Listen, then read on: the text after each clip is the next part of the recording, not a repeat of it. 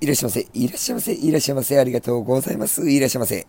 こちらが皆様おなじみのラジオタンポポ、ラジオタンポポのお時間でございます。この番組はパチンコ好きが転じてパチンコ業界に飛び込み、日々奮闘している私、狭間が、タンポポのテントに立ちながら思ったこと、感じたこと、タンポポの裏話だったりと、週間以上日間未満の更新頻度にてお届けしているラジオ番組となります。この放送はゲームセンタータンポポの提供でお送りいたします。おはこんちばんは、はざまです。また声がね、カスカスになっちゃったんですけど、すいません、おき、お聞きぐる、お聞き苦しいかと思いますが、申し訳ございません。いや、今日も暑かったですね。まさか、これ聞き取れるのかな？これ一生懸命喋りますんで。いや、今日は暑かった。まさに夏日といった感じでありましたが、まあ、それもそのはず。6月がね、もう終わろうとしてるんですよね。えー、今、このラジオとっての6月の今、なんだ、何日、27になったのかな ?27 日日曜日になった、もう、2時回ったとこなんですけど、えー、まあ、6月が終われば、7月に突入するわけで、7月に突入するということは、2021年もあっという間に後半に入ってしまうというわけで、年始のえ玉場から2階に上げるリフトが壊れた騒動、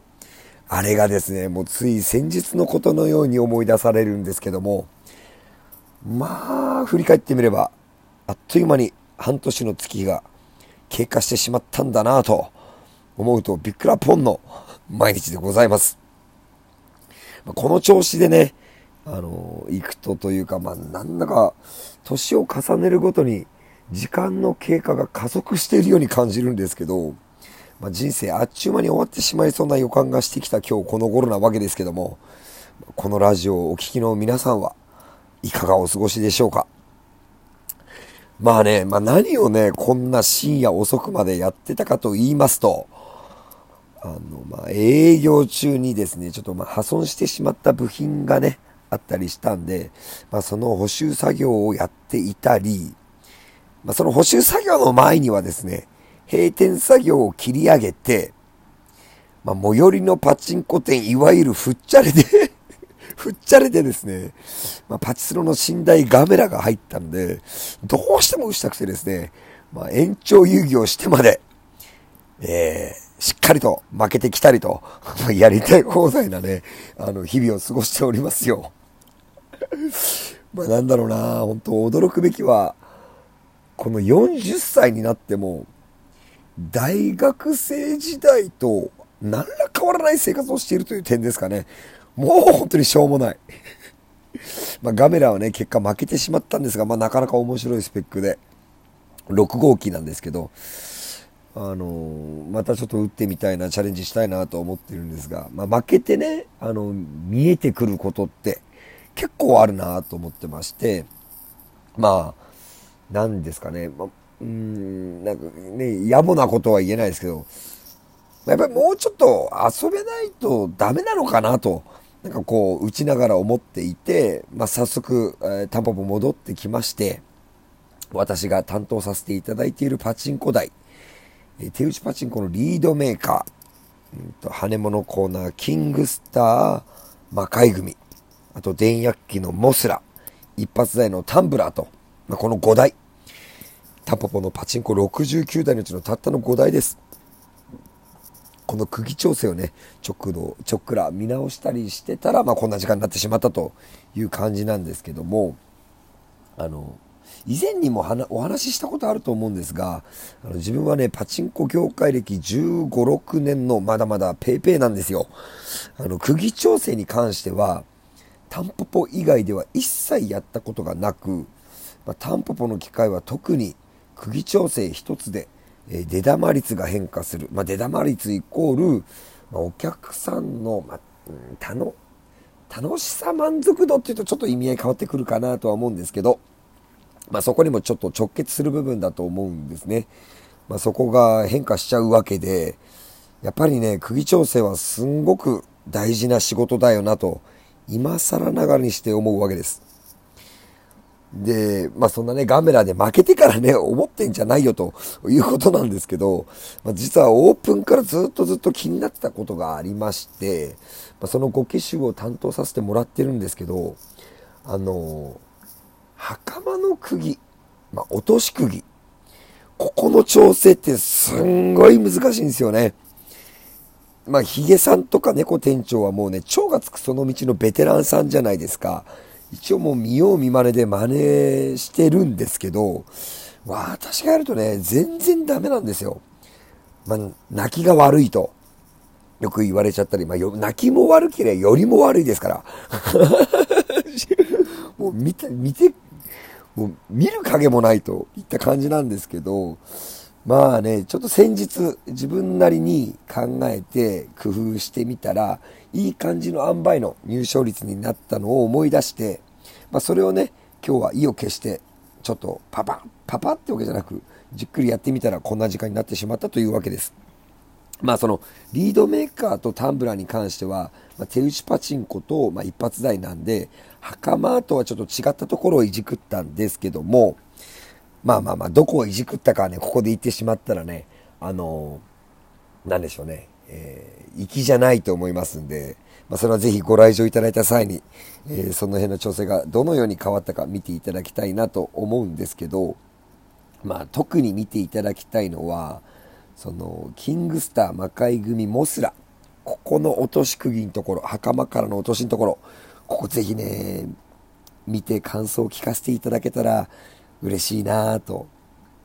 思っている次第でございます。で、でですよ、改めて、モスラ。わざわざね、ちょっと今日、多分ラジオのタイトル、今こそ改めてモスラっていうタイトルにしようと思ってるんですけど、あのー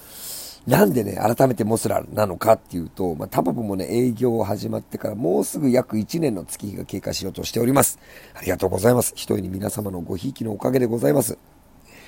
あのー、その間、4回にわたる、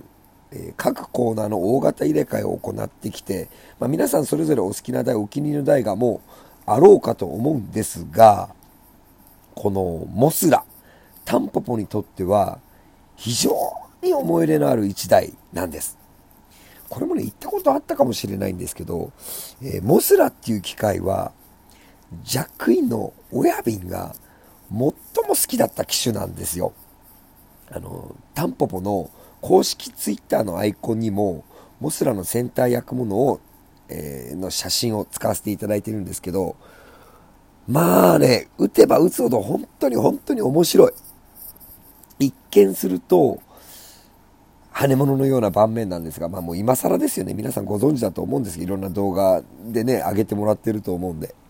まあ、中央のモスラ焼くものに大当たり中に弾が乗り続ければ、永遠に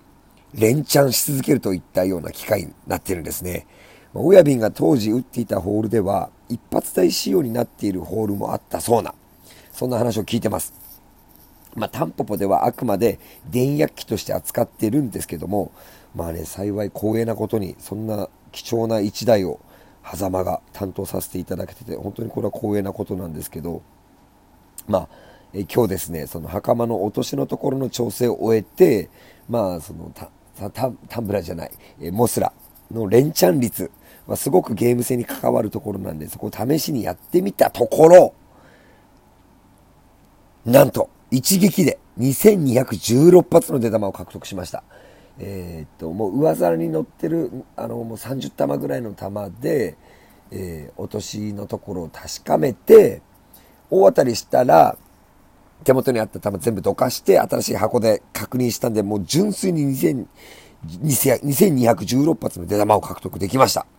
えこのレシートは、ジェットカウンターの背中側の、まあ、おみくじレシートコーナーに貼り出してありますので、よかったら見てみてください。